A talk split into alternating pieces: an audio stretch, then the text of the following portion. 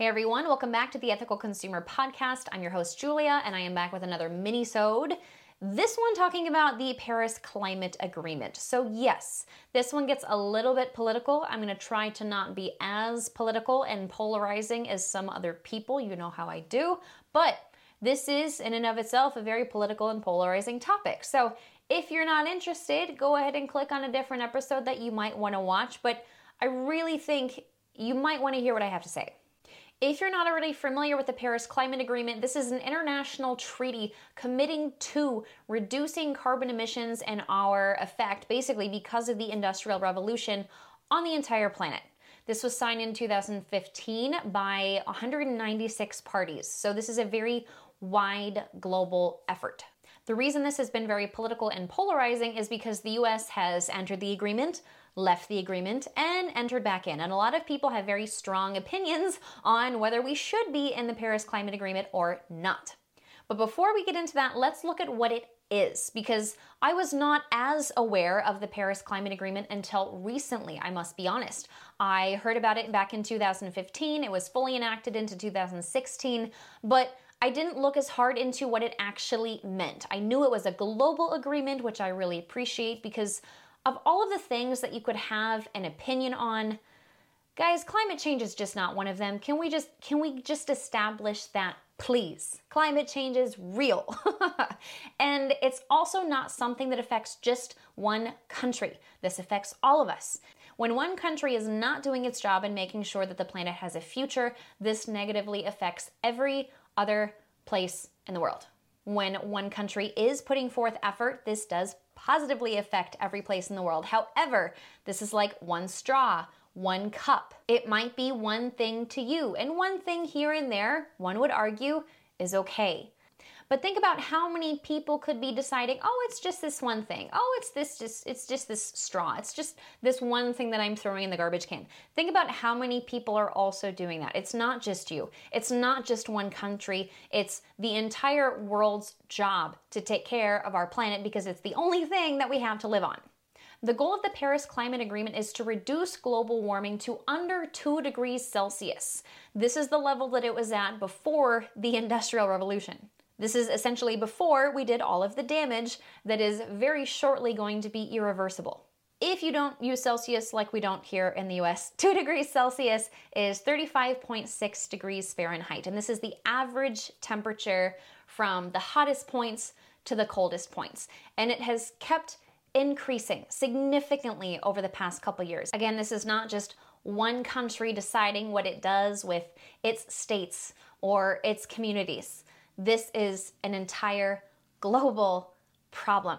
Unfortunately, the reason to leave the Paris Climate Agreement was because there is a significant investment that has to happen into new technologies in order to remove carbon emissions from the air and also create new technologies to prevent the significant release of carbon emissions. This does involve a lot of money, and a lot of people think that this money would be spent better elsewhere. When the US pulled out of the agreement, this meant that a lot of financial contribution also went with them. It was nice to hear other countries trying to make up this deficit, but it's like that freeloader. Guys, do we want to be that freeloader? Uh, last I checked, a lot of people don't really like freeloaders or handouts. So, is the US going to just get a handout from the rest of the world when the rest of the world hopefully solves the pollution problem? Or do we want to be a part of it? Do we want to help fix it? Hmm? That was probably the strongest statement that I've ever made on this podcast, and I'm not going to retract that. Sorry, guys. This is something that I do feel very passionately about. It doesn't necessarily come down to a straw or a cup or a piece of plastic. Those are all extremely important, but the bigger picture is this is a global problem and has to be solved globally. So, yes, I do think it was extremely necessary for the US to re enter the Paris Climate Agreement, and I'm excited that we did. That was kind of a proud day for me. I think some of you feel similarly, some of you might not feel similarly. One of the main arguments against investing in the Paris Climate Agreement has been that money could be better used elsewhere. When the US left the Paris Climate Agreement, other countries kind of put their situations on hold because there was a significant amount of money that was going to be invested by the US. And without that contribution, some of the necessary technologies are not going to be able to be funded. The US is a huge global superpower and has the possibility to affect a whole lot of change, a lot more than some other countries that maybe don't have the infrastructure to fight the difficulties of extremely cold winters and extremely hot summers. Not only did the US agree to a significant financial contribution, they also pledged to reduce their carbon emissions by 25%. This is 25% by the year 2025 compared to their amount in 2005.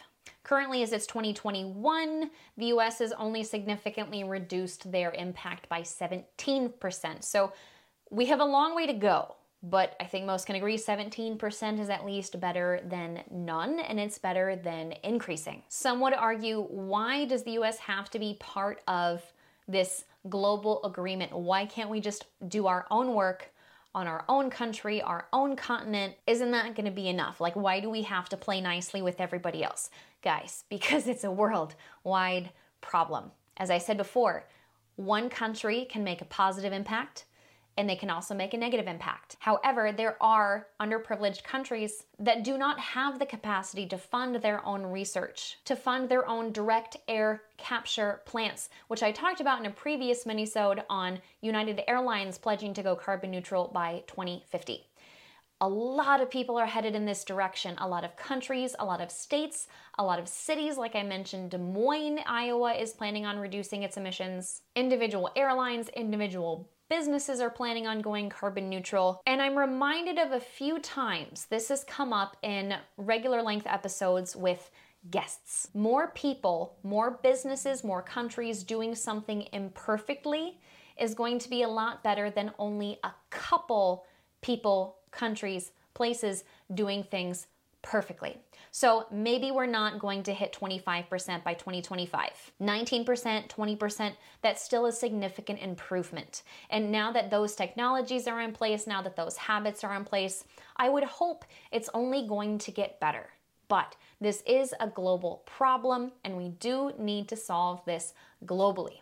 So I hope this slightly political, I, I, think I did a pretty okay job at not getting too political with it, but I hope this political episode has not turned you off from the podcast. If it has, I apologize. You're probably not listening to the end of this episode. You probably already signed off. So thanks for sticking with me. And I do not do these episodes frequently. I do not do these every time. The last mini-sode was about my sustainable yoga practice. it's not very political. I do think it's important to bring up current events, to put it in front of more people, put it in more people's ears, just because I don't always read the news at the right time and I might miss what's going on. So frequently we see all of the negative things. I like to share the positive things as well. You might not find this positive, but I do, and I know I'm not alone in that. So thank you for hanging out for this slightly unconventional episode, and I will see you next time, guys.